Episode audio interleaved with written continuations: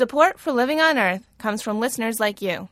Please make a donation online at loe.org or call me at 617 629 3638. And thanks. From Public Radio International, this is Living on Earth. I'm Bruce Gellerman. How to stop worrying about big ugly power lines and learn to love the green energy they'll carry. You can't love renewable energy if you don't like transmission. And we're going to have to learn to like transmission. If we want to deal with climate change, we're going to have to get used to that. Public opposition and getting green power to the people. Also, the wheels come off the bus and the train and the subway. Public transit gets a financial infusion, but service goes down the tubes.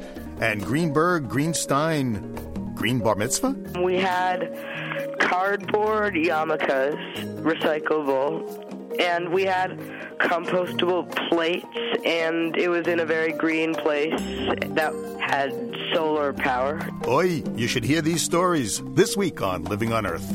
Stick around.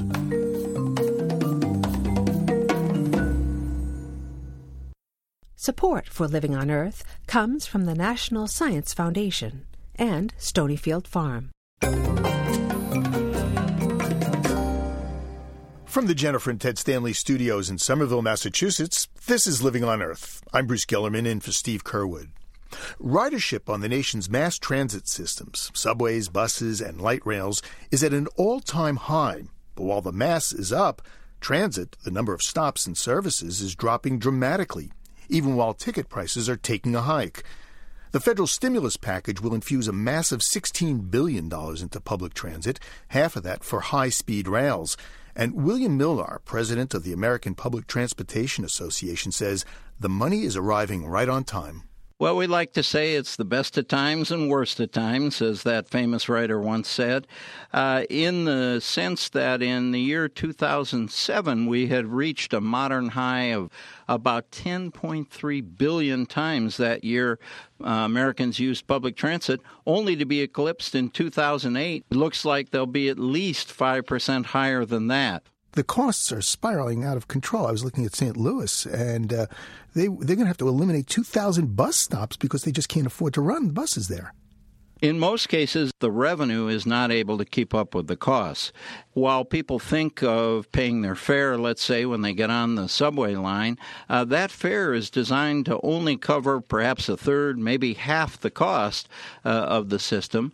Uh, the rest comes from a combination of federal, state, and local funds. And those funds come from the very sources that we're seeing the downturn uh, in the economy. So, sales taxes is a frequent way that it happens, or property taxes. And of course, property uh, values are falling uh, throughout the country. Sometimes gasoline taxes, but of course, we're using less gasoline than we did.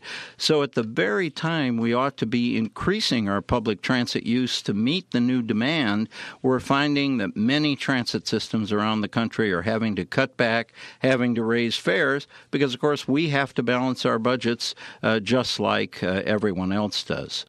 Well, how do other countries uh, fund their public transportation systems?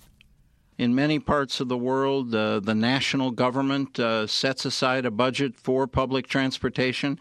You know, in many parts of the developed world, the price of a gallon of gasoline uh, is very heavily taxed two, three, four dollars a gallon is not uncommon. Course, in the U.S., the federal tax on gasoline is 18 cents, and the average among the states is maybe an additional 25 or 30 cents on top of that. So we uh, make it very cheap to drive in this country, uh, and uh, as a result, we don't raise enough money to keep our roads and our bridges up to snuff, and we don't raise enough money uh, to uh, fund our public transit systems as well as they should be either. So this $8.4 billion in stimulus money for mass transit, is that going for new stuff or is it going to help um, commuters pay for their ride? For the most part, it will not be going for what we would call operating expenses, which uh, is what the fares help offset. It'll be going to replace old buses with new energy efficient buses, which of course will save money in the long run, as well as be good for the environment and, and our energy conservation efforts. It'll also be used uh, to uh, expand some systems where that's possible, perhaps new streetcar systems, new bus uh, systems. So it'll go for many good things things, but unfortunately, the Congress did not see fit uh, to make the money available uh, to help cover uh, normal operating expenses. So, $8.4 billion for mass transit, $8 billion more for high speed rail. Where, where is that going? Well, a number of years ago, uh, the Congress designated 11 different corridors around the country uh, for high speed rail. Some are well known, such as the Northeast Corridor between Washington and Boston, say. Uh, some are uh, less well known, um, uh, the Cascadia Corridor up in the Great Northwest, for example. This money will allow uh, for major improvements in some of those corridors.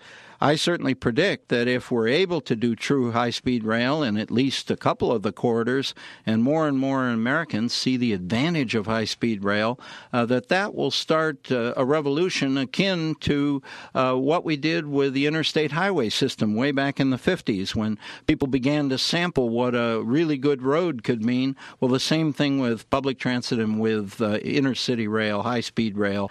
Certainly, that's one of the great things about the stimulus package. You can not only only create many, many, many thousands of jobs, uh, but we can also uh, move our infrastructure ahead and modernize it. And I think uh, we get a real twofer uh, when we're able to do that. Mass transit is good for the air quality. Can you quantify that, though? The transit use that we already have in America saves over 37 million metric tons of carbon dioxide, for example, every year. That's as if every household in Washington, D.C., New York City, Atlanta, Denver, and Los Angeles combined suddenly could give up electricity, for example. Well, thank you very much. Really appreciate it, Mr. Millar. It was my pleasure to be with you today. William Millar is president of the American Public Transportation Association.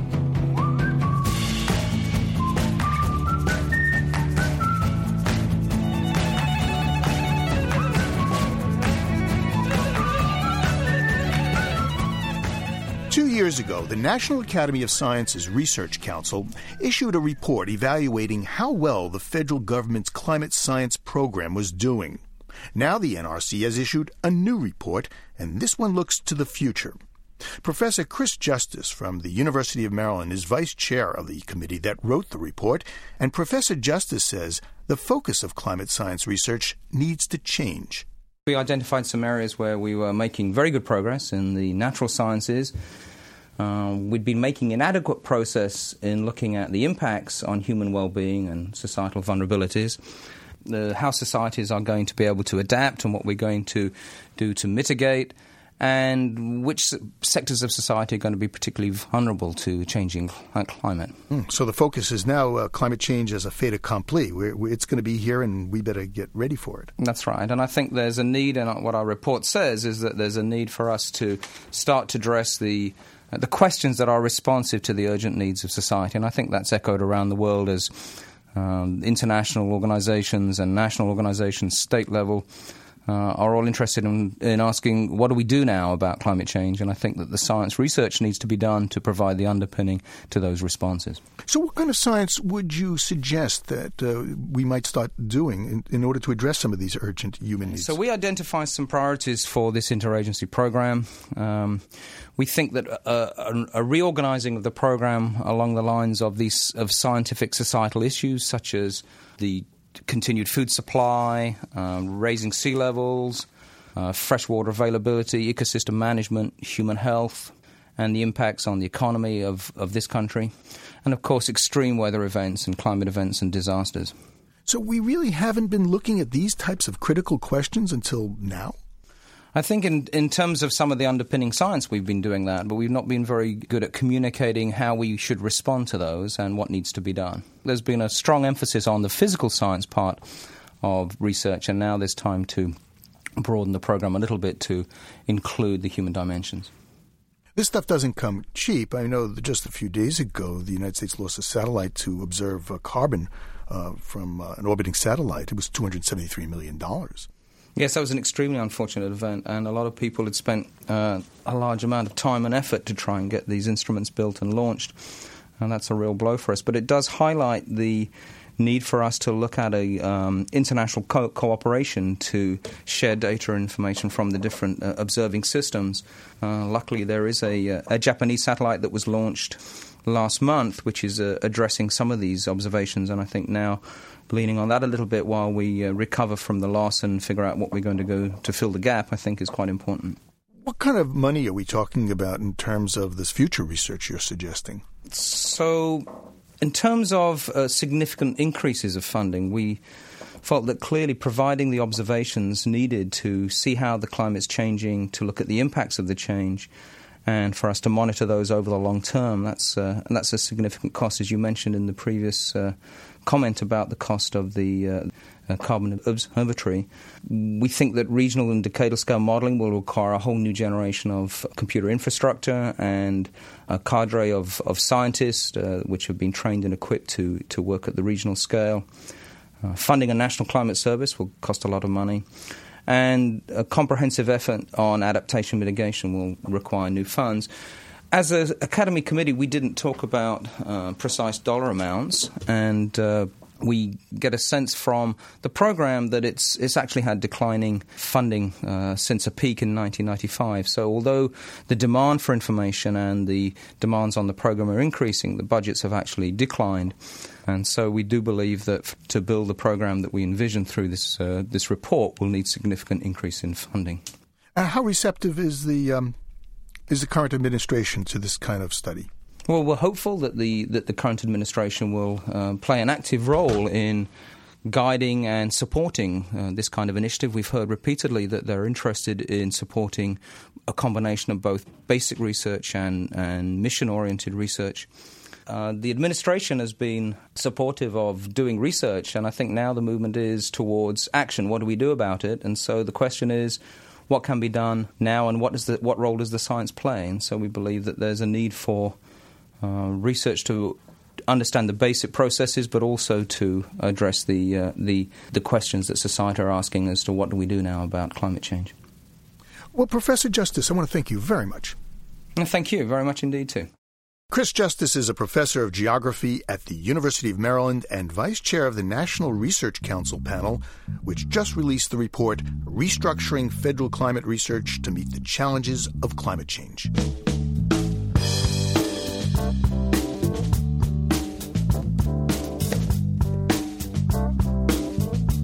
Can hear our program anytime on our website or get a download for your MP3 player. The address is loe.org. That's loe.org. There you'll also find pictures and more information about our stories, and we'd like to hear from you. You can reach us at comments at loe.org. Once again, comments at loe.org. Our postal address is 20 Holland Street, Somerville, Massachusetts 02144. And you can call our listener line at 800 218 9988.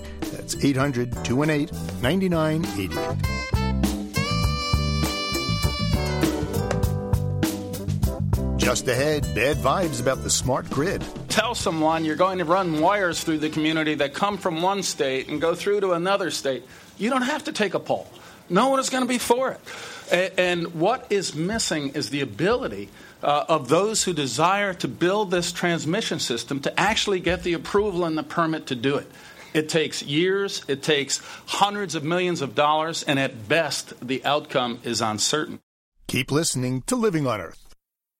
It's Living on Earth. I'm Bruce Gellerman. Madam Speaker, the President of the United States.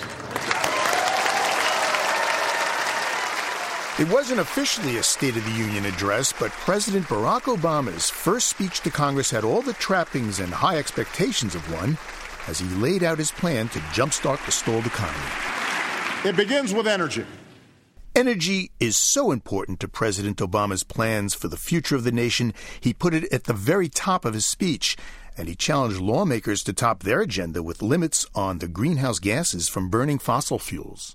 So I ask this Congress to send me legislation that places a market based cap on carbon pollution and drives the production of more renewable energy in America. That's what we need. Selling credits for carbon emissions would be a new source of revenue for the federal government, raising as much as $300 billion a year, money that would be used for tax cuts and retooling the energy economy, including thousands of miles of new high tension power lines. But as Living on Earth's Jeff Young reports, there are some high hurdles to building a greener grid. Senate Majority Leader Harry Reid, the Democrat from Nevada, drew a high power crowd to his Clean Energy Summit at Washington's gleaming Newseum building. President Bill Clinton took the seat next to Reid, and House Speaker Nancy Pelosi settled in nearby. Legendary oil man turned wind power advocate T. Boone Pickens found himself sandwiched between two Nobel laureates, Al Gore and new Energy Secretary Steven Chu. I hope that there is a camera here and has me between the two Nobel leaders. It would be it would be very very exciting if my mother was still alive to see that. Moderator Tim Wirth, former Colorado senator, hopes the assembled star power will put the spotlight on an otherwise low wattage issue, the nation's electric grid. As, as I would call it, one of the most anesthetizing issues there is if you ask a constituency to say, How do, what do you think about the grid, uh, they go blank right away and move on to the next question. The two dozen panelists piled on reasons people concerned about climate and energy should be thinking about the grid. In short, it's the missing link in the path to a clean energy future. Some called for an electron superhighway, much the same way we once built an interstate highway system. Massachusetts Democratic Representative Ed Markey likened it to early efforts to electrify the country. Back in the 1930s, urban America decided that they were going to fund the construction of electric lines to bring it out to rural America. Now we have to decide how to get it in from the prairies into the cities. It will not be easy or cheap. The recently passed economic stimulus bill includes $11 billion in support for grid improvements and expansion. That figure is dwarfed by cost estimates for new lines that would link the Great Plains to cities in the Midwest and Northeast. But money might not be the biggest obstacle. New transmission lines run into a briar patch of siting and permitting problems. High voltage lines can cut through scenery and carve up sensitive habitat. Landowners fear lost property value, and local governments fear getting saddled with costs for projects that don't benefit them. Former New York Republican Governor George Pataki offered the panel a reality check. Tell someone you're going to run wires through the community that come from one state and go through to another state. You don't have to take a poll. No one is going to be for it. And what is missing is the ability uh, of those who desire to build this transmission system to actually get the approval and the permit to do it. It takes years, it takes hundreds of millions of dollars, and at best, the outcome is uncertain. Even when the purported goal is to carry clean energy, power lines can still end up generating controversy. Case in point, a line called Sunrise Powerlink. It's supposed to link San Diego to new solar generation planned in the desert to the east, a natural way to win support from eco conscious Californians, right? Wrong. It's a poster child of how to do a transmission line wrong. That's Sierra Club's Carl Zichella. He says the 150 mile line would threaten desert habitat with few assurances that it would really carry solar power. A natural gas facility lies nearby to the south. The Sunrise Project got preliminary approval from the state but now faces legal challenges from environmental groups. Zichella's been fighting that and other power line proposals for years, but he recently joined a coalition of renewable energy advocates and businesses who want to find a way they can support new power lines. For folks that have been advocating for renewable energy for years as a solution to the climate crisis, uh, you can't love renewable energy if you don't like transmission. And we're going to have to learn to like transmission. And the only way we learn to like it is by putting it in the right places. Zichella says those who want new lines have to learn from past mistakes. They should include more people in the planning process and guarantee those new lines will really carry clean energy. John Podesta says the key to resolving these issues is to start thinking big.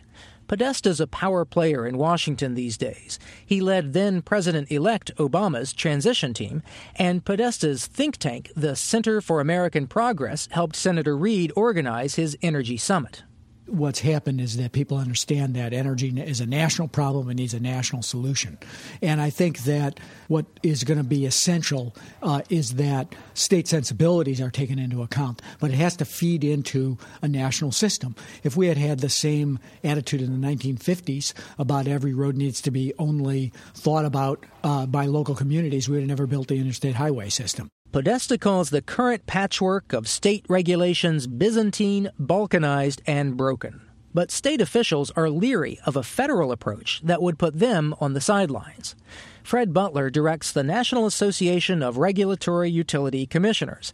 The commissioners oppose more federal control, but Butler can also read the writing on the political wall and says his group is reconsidering we kind of see this movement gaining some momentum, uh, and we want to be at the table to discuss it. So if, if our position is no, uh, no, no, a thousand times no, then we kind of feel that we may not be part of the discussion. One thing is sure all these tough questions about how to best plan, permit, and pay for clean energy transmission will no longer be in the political shadows. They'll be front and center as Congress considers a bill by Senator Reid that would give the federal government a greater role you should be aware that what we're talking about doing is making it possible for this energy that we're creating all can create all over the United States to take it where it's needed. But we're going to move beyond, and that's part of the conversation today, of one state being able to hold up forever uh, something that needs to be done for the rest of the country. And as for concerns from state officials, well, Reid, a former boxer, made it clear he's ready to flex some muscle. Whatever we pass, the federal level trumps all that, okay? Reid's proposal is winning early support from clean energy advocates who call it a nice balance of state and local input and federal authority to get projects done. But it could still be a tough sell on Capitol Hill, where lawmakers want to make sure their voters back home still have some power over power line decisions. For Living on Earth, I'm Jeff Young in Washington.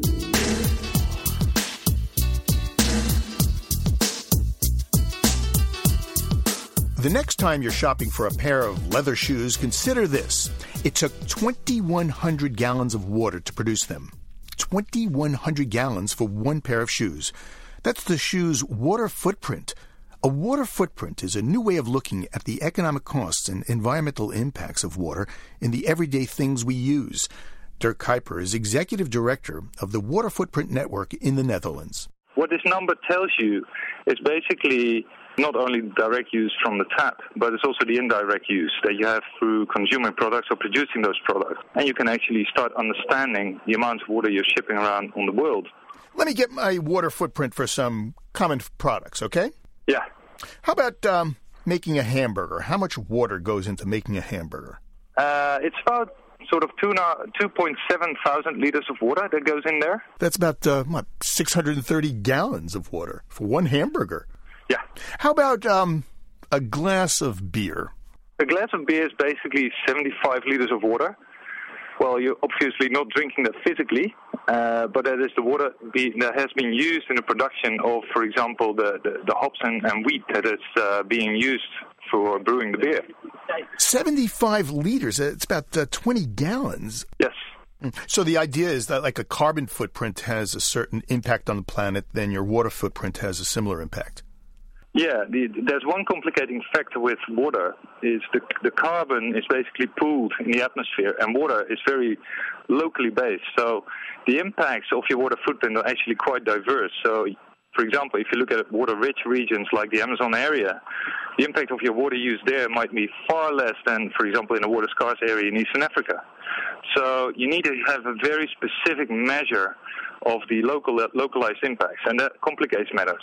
Ah, so when you're talking footprint, you're actually talking impression in an, in a local area. In the end, you will do that. Uh, the question is, uh, at this point, we cannot yet do that. We are developing that, and that's also why we have the Water Footprint Network. We want to develop that methodology further to actually start understanding what the volume that you have in your water footprint is actually having uh, for an impact in a local situation. Well, the idea of of water footprint is, is, I understand, becoming more and more popular in the business world. They're actually starting to th- consider how much water they're using in producing the products they produce. You know, in light of their sort of uh, corporate citizenship and stewardship, they basically want to understand how they impact on the world. And this not only uh, impact on the natural environment, also people. And water is one of the sort of key topics now after climate change because some of the stress on water resources in areas like, for example, Pakistan and, and so on is huge. And, and they need to do something about it uh, because otherwise they might actually run, create not only reputational risk but also fiscal risks in terms of uh, having their supply chains falling apart. Well, Mr. Kuiper, thanks a lot. I appreciate it. Thank you very much. Derk Kuiper of the Water Footprint Network.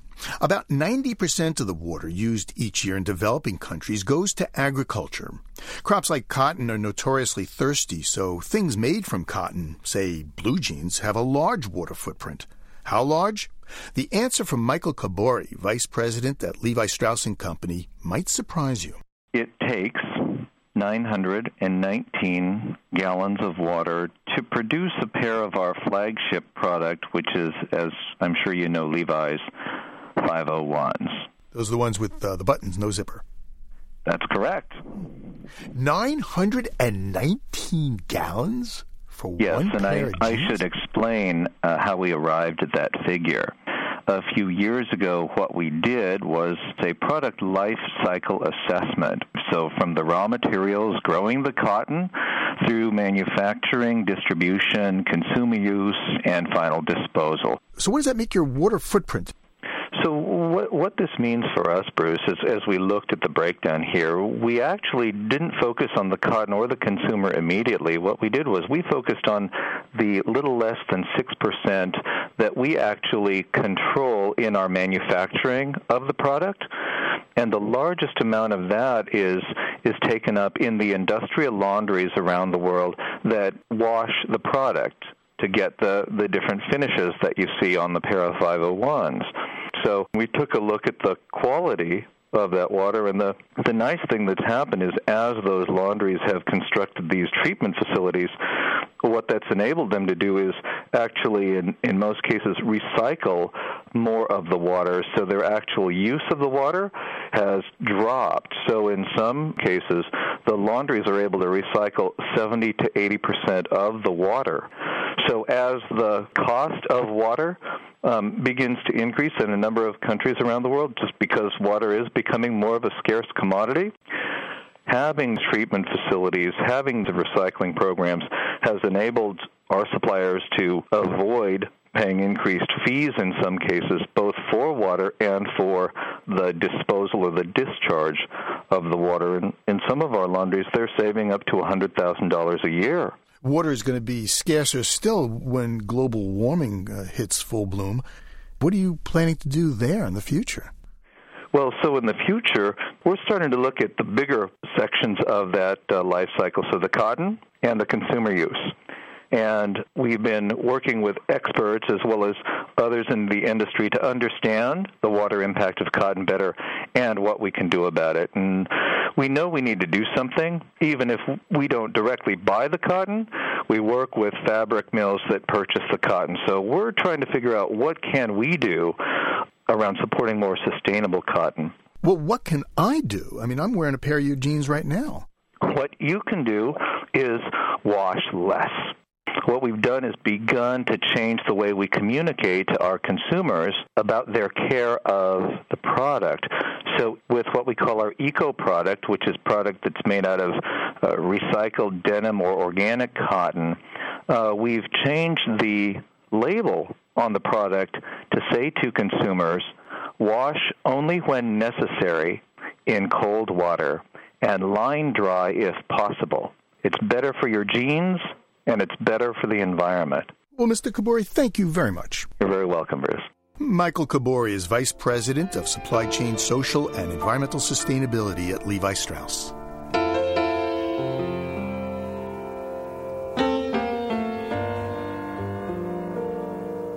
There are some who find inspiration in Henry David Thoreau, the 19th century naturalist, poet, and tax resister who headed to the woods and lived the solitary life chronicled in his book Walden. And then there are folks like commentator Tom Montgomery Fate. Walden is an inspiring book. Yet now when I read it, I find myself looking for what Henry doesn't say, for what's missing.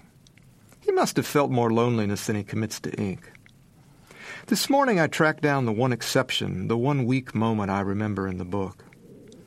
I have never felt lonesome or at least depressed by a sense of solitude, he writes, but once, and that was a few weeks after I came to the woods, when for an hour I doubted if the near neighborhood of man was not essential to a serene and healthy life. Only one hour of loneliness in his two years at the cabin? Unlikely. But maybe it doesn't matter since it's his recovery from this rare instance of loneliness that readers remember. That day, amid a gentle rain, Henry suddenly recognizes the beneficent society of nature. Every little pine needle expanded and swelled with sympathy and befriended me, he writes.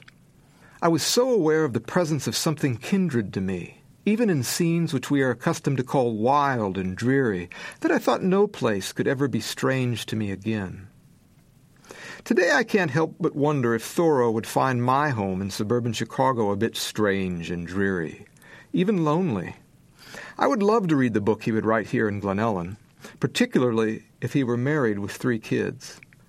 I suppose he would call it Glen Ellyn, or Life in the Burbs. And though I'm admittedly fishing for points of connection where they don't exist, I do wonder how marriage and children would have affected Thoreau's otherwise deliberate life, if they would have restrained or liberated him and made him more or less lonely. Perhaps he would start that famous passage differently. I got married and had children because I wished to live deliberately, to front only the essential facts of life, and see if I could not learn what it had to teach and not when I came to die, discover that I had not lived. I wonder how Henry would have negotiated a much different kind of wilderness, how he would simplify the deep compromises that marriage and parenting require, or how his fierce commitment to leisure and solitude would endure his children's late night sickness or his partner's request for him to get a job. Would his immense patience and listening in the woods translate to the family dinner table? But these are probably not fair questions. Marriage and children were just not part of the life he chose. And in my longing to find Thoreau's hidden loneliness, perhaps I'm missing the point of the book, which is not to retreat to a cabin in the wilds, but to find the wildness within, to learn to be at home in self and world, no matter where you live. Tom Montgomery Fate teaches writing at College of DuPage in Glen Ellyn, Illinois. He's also the author of Steady and Trembling Art, Faith, and Family in an Uncertain World. Just ahead, oi, do we have a story for you? Stay tuned to Living on Earth. Support for the Environmental Health Desk at Living on Earth comes from the Cedar Tree Foundation. Support also comes from the Richard and Rhoda Goldman Fund for coverage of population and the environment, and from Gilman Ordway for coverage of conservation and environmental change. This is Living on Earth on PRI, Public Radio International. It's Living on Earth. I'm Bruce Gellerman. Coming up, using the salt of the earth to clean the planet. But first, this note on emerging science from Liz Gross.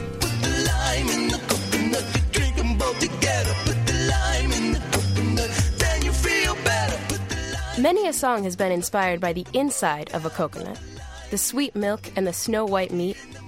But what about the outside? The fibrous husk, which accounts for more than a third of the mass of a coconut, is often thrown away. But now, engineers have found a way to turn this coconut trash into cash.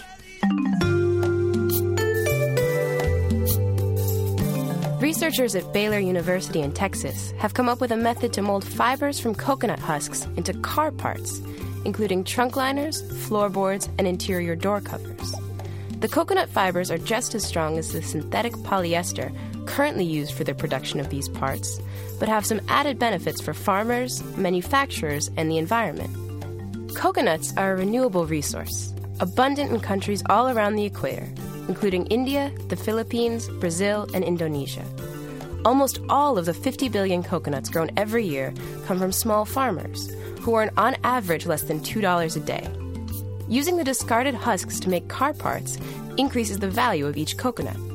The research team hopes that increasing demand could allow coconut farmers to triple their incomes. Meanwhile, the price of the car part stays the same or lower than it was before.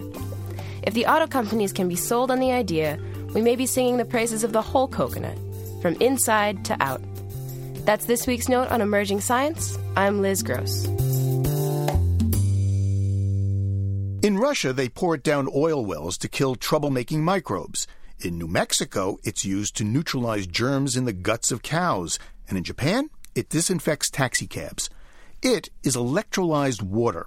Salt water that's been zapped with electricity and turned into powerful but safe detergent and disinfectant. The Electrolyzer Corporation of Woburn, Massachusetts makes the machines that makes the water. Patrick Lucci is Vice President of Marketing. An electrolyzer is a device that basically makes two solutions out of salt water and electricity. One solution is a sanitizer that at 50 parts per million is uh, more f- effective than chlorine bleach at 200 parts per million, yet is so non toxic you can drink it.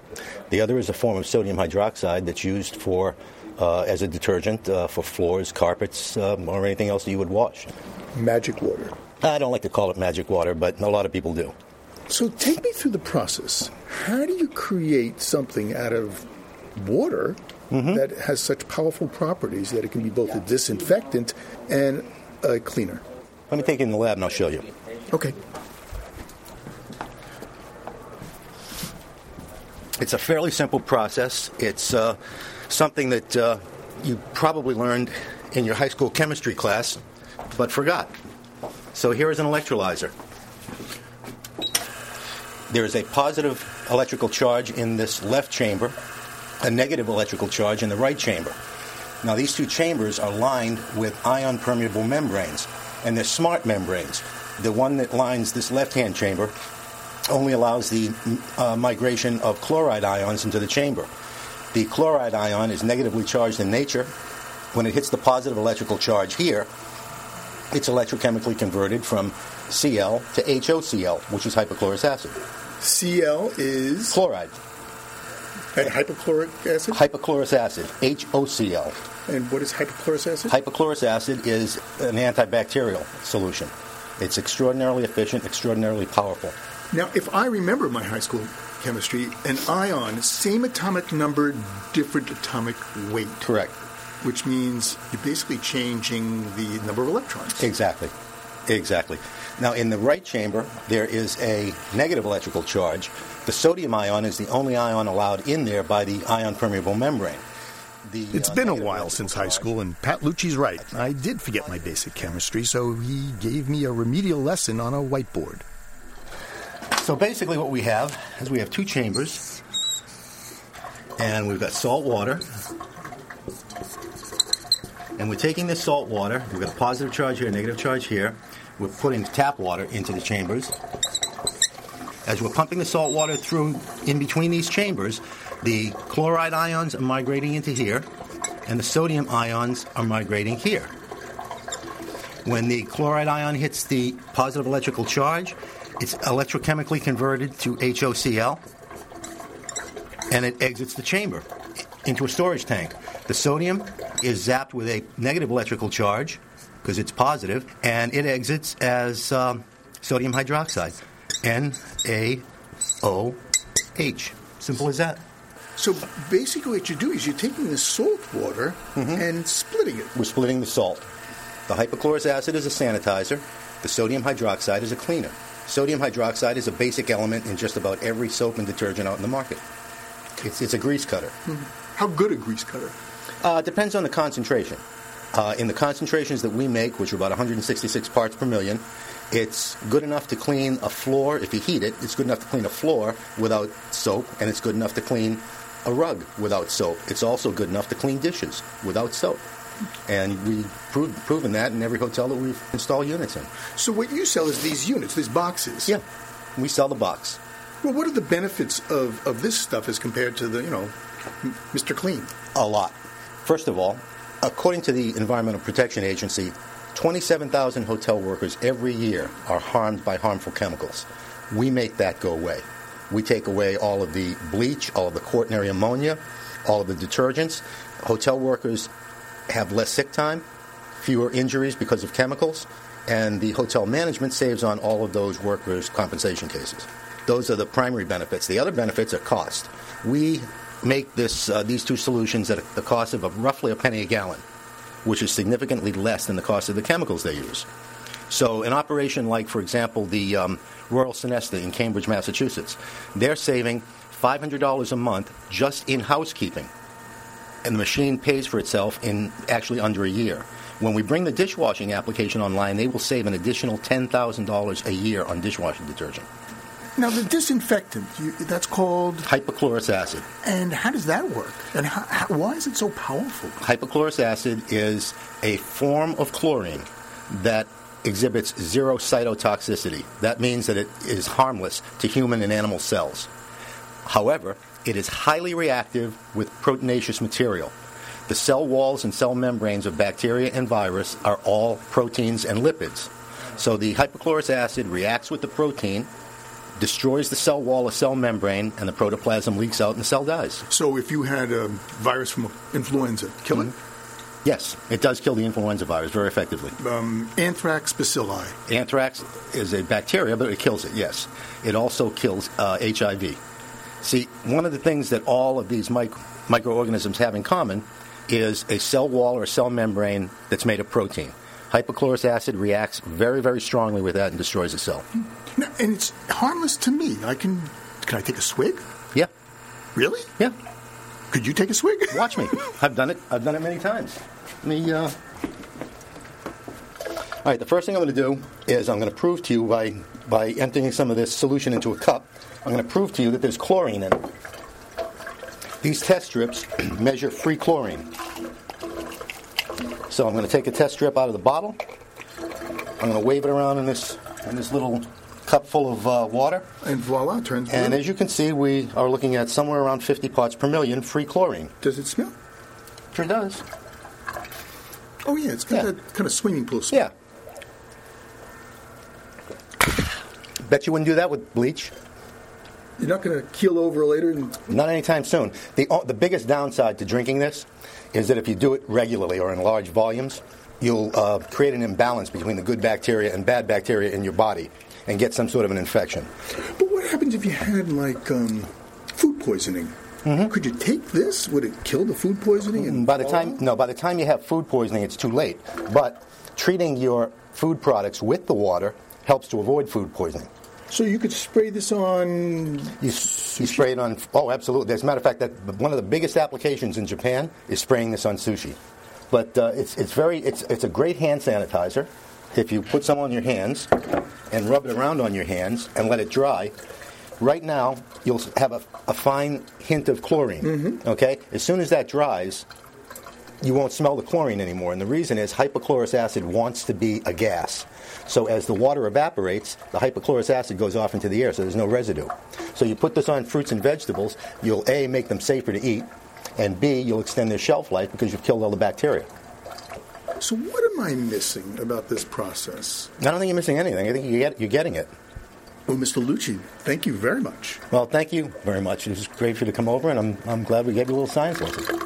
Pat Lucci, Vice President of Marketing at Electrolyzer Corporation of Woburn, Massachusetts, hopes to clean up with their machines which make electrolyzed water.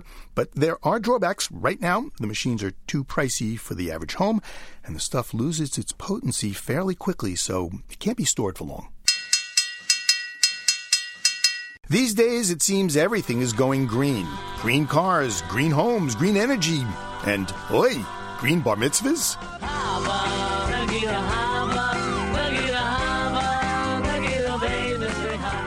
According to Jewish tradition, a bar mitzvah marks a child's rite of passage into adulthood. The ceremony is a solemn affair, but afterwards, there are often blowout parties with tons of food and Meshuggah themes. You can have a James Bond bar mitzvah, Vegas casino bar mitzvah, even an oxygen bar bar mitzvah. Now there's a small but growing sustainable bar mitzvah movement. Kate Harrison operates greenbarmitzvahs.com. And Kate, shalom. Thanks so much for having me. So give me some uh, examples. How do you make a green bar mitzvah? Well, you mentioned the food, oi, right? every every bar mitzvah has food. This huge celebration. Food is really at the center of the Jewish life, and by choosing local foods, seasonal foods, organic foods, uh, you can have all the things you're used to having, but in a green way, a way that doesn't harm the earth. But you're still going to have a lot of food. Oh yeah, you can have tons of food, and leftovers are fine. You know, send them home in boxes made from recycled cardboard. I, I was uh, looking at your website, and um, some people came up with centerpieces with canned goods that they would then donate to a to a food pantry. What a great idea! Yeah, I love this idea, and some of the sculptures that you can make out of canned goods are really beautiful. Can, Henny you can Youngman? yeah. Um, and it doesn't have to just be canned goods. I saw another one uh, someone wrote in about where they use stuffed animals, but just the idea that you're instead of just using flowers for your centerpiece, that you have something that you can then donate to the community or use for change or good. Is there any part of the uh, Jewish religion or heritage that's green that's the basis of this? Well, the relationship between Jews and the environment goes back over 7,000 years, uh, from the Kashrut movement to stewardship of the earth type language in the Talmud and in the Torah. Kashrut means kosher. Yeah, kashrut is a whole system of laws about how to tend for animals and also the earth. So, for example, the organic movement and the kashrut movement overlap in that every seven years in Judaism, you have to let the land fallow. And the idea of that is that the land needs to replenish itself and build up its nutrient base. And that really ties into the idea of the organic food movement, where it's all about soil fertility. So, these modern ideas really have a basis in ancient tradition. Here's one I really liked um, a hemp kippah. That's a yarmulke, skull cap that you wear. So hemp kippot are really fun, but one of my favorite eco-friendly Jewish-focused elements that I've seen are these eco-suede kippot and they're actually made out of a recycled cardboard, but they're very soft and they're recycled. So most kippot are made out of sort of a velvet or a petroleum base, where EcoSuede kippot or hemp kippot or silk kippot are all made out of sustainable materials. Well, I got to tell you, Kate, um, the yarmulkes that I have are all recycled. They all come from somebody else's bar mitzvah. and actually, that you know, it's funny you say that because recycling is another form of being green. And instead of getting any kind of new kippot or talis, you can borrow all that stuff. Kate, does going green mean spending, you know, spending more green, or is it? Uh, can you save money? This is a myth I'm working really hard to try to dispel that by making green choices, you have to spend more. In fact, across the board, I've found that you can save about 40% off the cost of any party by going green. Well, Kate, I want to bring Brendan Epryle into our conversation. He's in Bennington, Vermont, and was recently bar mitzvahed.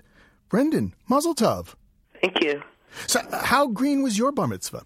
Um, well, I, I don't know on a scale to 1 to 10 how green it was, but um, we had cardboard yarmulkes, recyclable, and we had compostable plates and compostable forks and cups made out of corn. And it was in a very green place that um, had solar power instead of regular power. So I guess you could say is green. It was very green. Brendan was kind enough to let me write about his bar mitzvah on the site, and it it was an it was a beautiful party, and he had a lot of really very cool eco friendly elements. Brendan, I'm looking at um, some pictures of your bar mitzvah, and uh, is, is, that your dad uh, being lifted up in a chair? Yeah. So you have a, a cake in, in, the shape of a guitar. Do you play? Oh yeah, I do. I do play guitar. Anything green about the cake? Well, um, not the cake itself but the guitar itself um, when I played it, the amp was run by solar power because every single thing, like the lights, everything was run by solar power. So I wasn't causing an impact while I was playing guitar. So, how did the guests um, react to your green bar mitzvah? Oh, I think they liked it, but a lot of people ended up throwing out the plates in the garbage instead of the compost. We did. A lot of people were just more really happy by the beautiful setting and stuff. Well, well, Kate, that brings up an interesting point. I mean, at a bar mitzvah, you produce a, a lot of chazarai, a lot of garbage. Oh, yeah. You know, actually, the average party produces about 600 pounds of waste. I should I should add that Brendan's mother told me that she ended up digging through the garbage to pull those plates out and compost them. So, um, and and one of the things that I talk about a lot and try to emphasize is that when you do make green choices like those plates, let guests know about it because it's an educational opportunity for them. And also then you know they won't throw them away and you won't have to go dig through the trash. It can be a lesson a lesson to us all. Well kate it's been a lesson for me. Thank you very much. Oh thank you. Kate harrison operates the website greenbarmitzvahs.com and brendan thank you. Thank you. And mazel tov again. You're you're now a man. A green man Thank you. Brendan Eprowl lives in Bennington, Vermont, and was recently bar mitzvahed.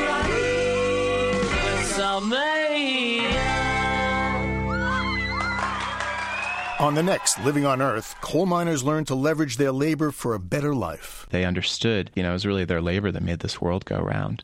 And so they understood that by cutting off the flow of energy to the broader society, that that was really the strongest lever that they had to secure what they what they wanted. Killing for coal, the deadly consequences of a miners' strike. Next time on Living on Earth.